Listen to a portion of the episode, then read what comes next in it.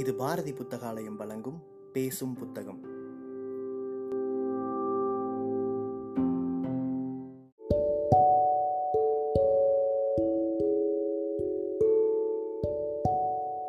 Book day இணையதளத்தின் மூலமாக முன்னெடுக்கப்படும் வாசகர்களுக்கான வாசிப்பு போட்டியில் தேர்வான சிறுகதையை கேட்க இருக்கிறீர்கள்.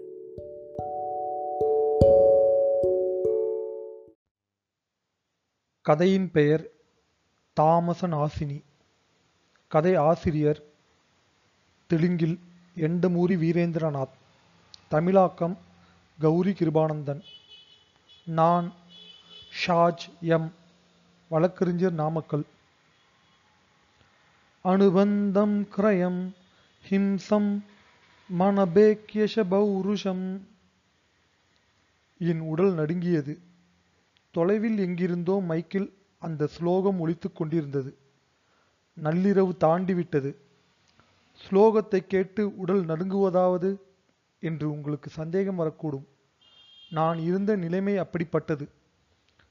வெட்டியானுக்கு பணம் கொடுத்து ஏதோ ஒரு சாக்கு சொல்லி வெளியே அனுப்பிவிட்டு நள்ளிரவு இரண்டு மணிக்கு சுடுகாட்டில் பிணத்தை தோண்டி வெளியே எடுக்கும் முயற்சியில் நான் ஈடுபட்டு கொண்டிருக்கும் போது தான் செய்த காரியங்களுக்கு பின்னால் ஏற்படும் சுக துக்கங்களைப் பற்றி கவலைப்படாமல் செய்யப்படும் காரியங்கள்தான் தாமச கர்மாக்கள் என்ற பொருள் அடங்கிய ஸ்லோகம் ஒழித்தபோது என் உடல் நடுங்கியதில் வியப்பேதும் இல்லை. நள்ளிரவில் நான் எதற்காக பிணத்தை தோண்டி எடுக்கின்றேன் என்று தெரிந்து கொள்ளணும் என்றால் என் கடந்த காலத்தை பற்றி உங்களுக்கு தெரிய வேண்டும். இடிந்து போன பாலத்தின் கட்டுமானப் பணியில் உங்களுடைய பிரேமயமும் இருக்கிறது என்ற சந்தேகத்தின் காரணமாக உங்களை தற்காலிகமாக பணி நீக்கம் செய்கின்றோம். ஆபீஸிலிருந்து வந்த கடிதத்தை பார்த்தபொழுது எனக்கு சிரிப்புதான் வந்தது. இந்த நாடகமெல்லாம் வெறும் கண்துடைப்பு என்று. எதிர்க்கட்சிக்காரர்களின் கோபத்தை தணிப்பதற்காக செய்யும் முயற்சி என்றும் எனக்கு தெரியும். இந்த விஷயத்தை எங்களுக்கு எங்கள் கூட்டாளியான அமைச்சரே சுயமாக தெரிவித்தார். பாலம் இடிந்து போன விபத்தில் நூறு பேர் வரையிலும் இறந்து போயிருப்பார்கள். அதில் தொண்ணூறு பேர் கட்டிட தொழிலாளிகள்.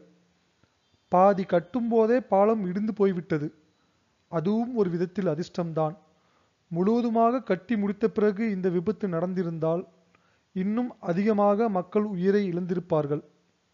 கட்டிடம் சுமார்தான் என்று எங்கள் எல்லோருக்கும் தெரியும். ஆனால் இவ்வளவு சீக்கிரமாக பாதி கட்டும் பொழுதே இடிந்து போய்விடும் என்று யாருமே எதிர்பார்க்கவில்லை. வேடிக்கை என்னவென்றால் நாங்கள் எல்லோருமே பணி நீக்கம் செய்யப்பட்டோம். ஆனால் எல்லோரையும் விட முக்கியமானவர் ஏறக்குறைய கோடி ரூபாய் வரையிலும் சுருட்டிக்கொண்ட அமைச்சர் மட்டும் எப்போதும் போல் இருந்தார். பாலம் இடிந்து போன விபத்தில் உங்களுக்கும் பங்கு இருப்பதால் உங்களை பாராளுமன்றத்திலிருந்தும் அரசியலிலிருந்தும் சஸ்பெண்ட் செய்கிறோம் என்று யாரும் அமைச்சருக்கு ஆர்டர் கொடுக்கப் போவதில்லை. அதுதான் அவர் தைரியமாக நடமாடிக் கொண்டிருந்தார். எங்களுக்கு தைரியம் சொன்னதோடு ஆறு மாதங்களில் நிலைமை சரியாகிவிடும் என்று உறுதிமொழியும் தந்தார். அவருக்கு கோடி என்றால் எங்கள் எல்லோருக்கும் சேர்த்து ஐம்பது லட்சங்கள். அதில் என்னுடைய பங்கு ஐந்து லட்சம். தற்காலிக பணி நீக்கம் செய்யப்பட்டதற்கு நான் ஒன்றும் வருத்தப்படவில்லை. சொல்லப்போனால் நானே ஒரு மாதம் விடுமுறை எடுத்துக்கொள்வதாக இருந்தேன். பிசினஸ் விஷயங்களை பார்த்து கொள்வதற்காக சொல்ல மறந்துவிட்டேன். சீஃப் என்ஜினியராக வேலை பார்த்து வந்தாலும் எனக்கு மேலும் சில வியாபாரங்கள் இருந்தன. லாட்ரி கமிஷன் வியாபாரமும் இருந்தது. அதில் நல்ல வருமானம் இருக்கும் என்ற விஷயம் பெரும்பாலானவர்களுக்கு தெரியாது. ஆஃபீஸ் போக வேண்டிய அவசியம் இல்லாமல் போய்விட்டதால் ஒரு நாள் சாவகாசமாக உட்கார்ந்து கொண்டு என் சொத்து முழுவதும் எவ்வளவு இருக்கிறது என்று கணக்கு போட்டு பார்த்தேன். ஒனி ஒரு மணி நேரம் பிடித்தது. மகளுக்கு வரதட்சணையாக கொடுத்த இருபது லட்சங்களையும் சேர்த்து கொண்டால் இரண்டரை கோடி என்று தெரிந்தது. இது சம்பளம் இல்லை மேல் வரும்படி மட்டும்தான். வியாபாரத்தின் மூலமாக வந்த வருமானம் மேலும் ஒரு கோடியாவது இருக்கும். இறந்து போன என் மனைவியின் நகைகளின் மதிப்பு ஐம்பது லட்சம் வரையிலும் இருக்கும். அவளுக்கு நகைகள் மீது மோகம் அதிகம். அவள் இறந்து போன பிறகு அந்த நகைகளின் மீது மருமகளுக்கு ஒரு கண் இருப்பது எனக்கு தெரியும். இந்த விஷயமாக அமெரிக்காவில் இருக்கும் என் மகளுக்கும் இந்தியாவில் இருக்கும் மருமகளுக்கும் நடுவில் ஒரு மௌனப்போர் நடந்து கொண்டிருந்தது. ஆயில் விஷயத்தில் அமெரிக்காவுக்கும் ஈராக் நாட்டுக்கும் நடுவில் போர் நடக்கவில்லையா? அதுபோலத்தான் சாதாரணமாக மாமியாருக்கும் மருமகளுக்கும் ஆகாது என்று சொல்வார்கள். ஆனால் என் மனைவியும் மருமகளும் வெளிப்பார்வைக்கு ஒத்துமையாகத்தான் இருந்தார்கள். உள்ளுக்குள் தனிப்பட்ட முறையில் திட்டங்களை தீட்டிக் கொண்டு இருந்த- இருந்தார்கள். ஆனால் என் மனைவிக்கு கேன்சர் நோய் வந்த பிறகு என் மருமகள் போர் புரிவதை நிறுத்திவிட்டாள். ரஷ்யா பலவீனமடைந்து விட்டதென்று தெரிந்த பிறகு அமெரிக்கா நட்பு கரத்தை நீட்டியது போல் அந்த இருவருக்கும் என் தாய் எதிரியாக மாறிவிட்டாள். வயோதிகத்தில் இருக்கும் என் தாய்க்கும் கேன்சர் நோயாளியான என் மனைவிக்கும் தன்னால் பணிவிடை செய்ய முடியவில்லை என்று என் மருமகள் புகார் செய்தாள். அவளுடைய வாதம் எனக்கு சரியென்று பட்டது. இரவில் தாயின் ஓயாத இருமல் சத்தம். அவளுக்கு பணிவிடை செய்ய அடிக்கடி சேவை இல்லத்திலிருந்து தாதிகளை வர வரவழைப்பது இதெல்லாம் எரிச்சலாக இருந்தது. அதே செலவில் என் தாயை முதியோர் இல்லத்தில் சேர்த்து விட்டேன் இப்பொழுது மயானத்தில் நான் தோண்டுவது அந்த தாயின் பிணத்தை வெளியில் எடுப்பதற்காகத்தான். மருமகன் ஃபோன் செய்தான். அமெரிக்காவில் ஏதோ வியாபாரம் தொடங்கப் போகிறானாம். ஐம்பது லட்சம் முதலீடு செய்தால் அடுத்த வருடமே மும்மடங்காக திரும்ப திரும்ப கிடைத்து விடுமாம். அனுப்புவதற்கு எனக்கு எந்த ஆட்சேபனையும் இல்லை. நான் சம்பாதிப்பது குழந்தைகளுக்காகத்தானே? ஆனால் இதில் ஒரு சின்ன பிரச்சனை இருந்தது. என் சொத்து முழுவதும் என் குழந்தைகளுக்காகத்தான் என்றாலும் மருமகனுக்கு அவ்வளவு பணம் அனுப்புவதில் என் மகனுக்கு விருப்பம் இல்லை. அவனுக்கு தெரியாமல் அனுப்ப வேண்டும். எப்படி அனுப்புவது? என் பிரச்சனைகளுக்கு கடவுளே ஒரு வழி காண்பித்தார்.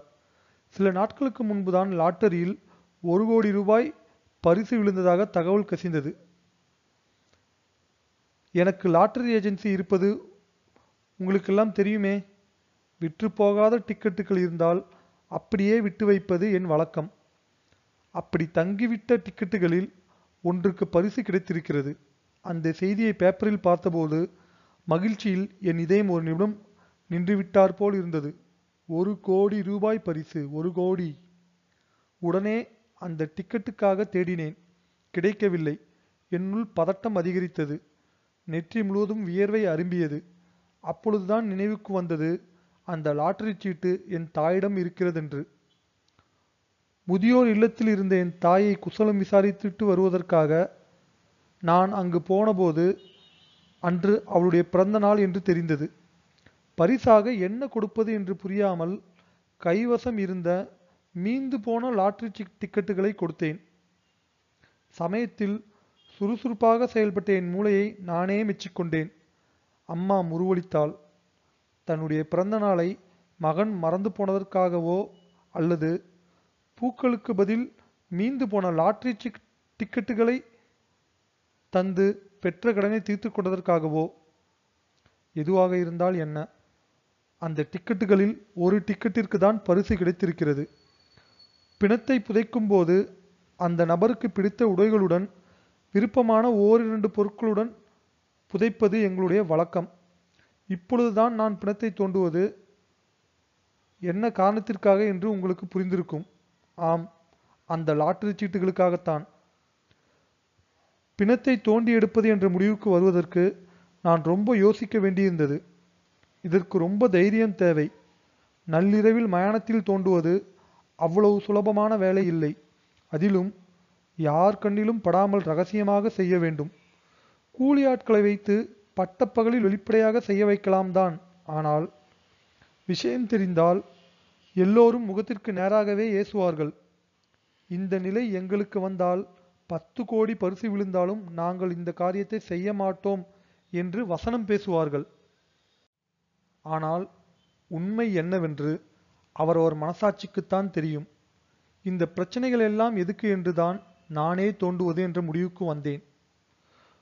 தோண்டும் போது தூசி கிளம்பியதில் இருமல் வந்தது. சமீபத்தில் அடிக்கடி இருமல் வந்து கொண்டே இருந்தது. டிவியாக இருக்குமோ? என்று மருமகள் மகனிடம் சந்தேகத்தை வெளியிட்டது. ஒரு நள்ளிரவு நேரத்தில் என் காதில் விழுந்தது. அவர்களுக்கும் குழந்தைகள் இருக்கிறார்கள். முன்ஜாக்கிரதையுடன் இருப்பதில் தவறில்லையே.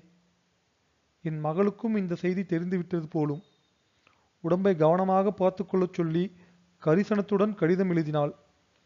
மாப்பிள்ளை மட்டும் அமெரிக்காவில் எவ்வளவு முன்னேற்பாடாக உயில் எழுதி வைப்பார்களோ அப்படி வைக்காததால் அம்பானி குடும்பத்தினர் எப்படியெல்லாம் சண்டை போட்டுக் கொள்கிறார்களோ என்று உதாரணம் காட்டி கடிதம் எழுதி என் கடமையை மறைமுகமாக நிறை நினைவுபடுத்தினான். யோசனையில் மூழ்கியிருந்தபடி தோண்டும் வேலையை தொடர்ந்தேன். பிணம் வெளிப்பட்டது. அவசர அவசரமாக உடைகளில் தேடினேன். கத்தையாக இருந்த லாட்டரி சீட்டுகள் தென்பட்டன. நடுங்கும் விரல்களால் அவற்றில் தேடினேன். நடுவில் தென்பட்டது அந்த எண்.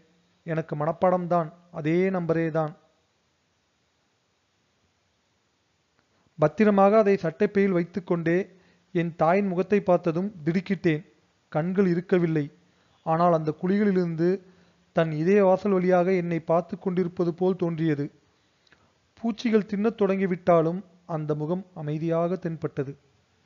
கண்ணா என் பின்னாலேயே உன் பயணம்.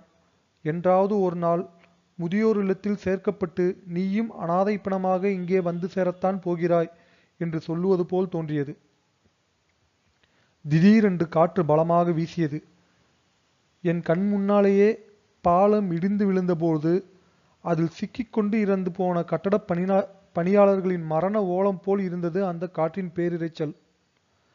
அவர்களுடைய மனைவி குழந்தைகளின் அழுகையின் குரல்கள் எங்கும் எதிரொலிப்பது போல பிரமை மயானம் எனக்கு பாடம் கற்று தந்து கொண்டிருந்தது. சமாதிகளே போதி மரங்களாக மாறின. எரியும் சிதையும் நெருப்பு ஞான தீபமாக ஒளி வீசியது. என் அகக்கண் திடீரென்று திறந்து கொண்டது. வயோக வயோதிகத்தில் அடியெடுத்து வைக்கும் இந்த வயதில் எந்த தவிப்புடன் என் தாயின் பிணத்தை தோண்டி எடுக்க முற்பட்டேனோ அந்த பேராசை பிசாசாக மாறி என்னை சுற்றி நாட்டியம் புரிவ புரிய புரிவது போல் தோன்றியது. மருமகள் அணிந்து கொண்டிருந்த என் மனைவியின் நகைகள் மருமகனின் வியாபார திட்டங்கள் இவற்றுக்காகவா நான் தவித்தேன்? ராஜாவாக இருந்தாலும் போகும்போது எதையும் மூட்டை கட்டிக்கொண்டு போக முடியாது என்ற பொன்மொழி நினைவுக்கு வந்தது. கண்ணுக்கு தெரியாத விலங்குகள் அருந்து விட்டது போன்ற உணர்வு. மெதுவாக திரும்பினேன். பகவத்கீதையின் ஸ்லோகம் இன்னும் ஒழித்து கொண்டிருந்தது. இந்த முறை எனக்கு பயமாக இருக்கவில்லை. இறந்து போன ஒவ்வொரு கூலியின் குடும்பத்தினருக்கும் நஷ்ட ஈடாக ஒரு லட்சம் ரூபாய் தருவதற்கான வாய்ப்பை ஏற்படுத்தி கொண்ட அந்த லாட்ரி சீட்டு வாழ்க்கையின் அர்த்தத்தை புரிய வைத்தது. ஜெயிலில் கூட அதே உணர்வுதான். எனக்கு அமைதியாய் தரப்போகிறது அந்த லாட்ரி சீட்டு.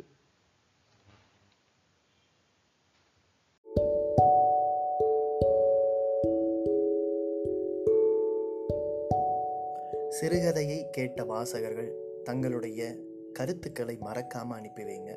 புக் டே இணையதளம் மூலமாகவோ அல்லது நாங்கள் கொடுத்துருக்கிற வாட்ஸ்அப் எண் மூலமாகவோ அல்லது எங்களுடைய சமூக வலைத்தள பக்கங்களின் மூலமாகவோ உங்கள் கருத்துக்களை மறக்காமல் தெரிவிங்க. கருத்துக்களின் அடிப்படையில் தேர்வாகும் சிறந்த வாசிப்புக்கு பரிசளிக்கப்படும்.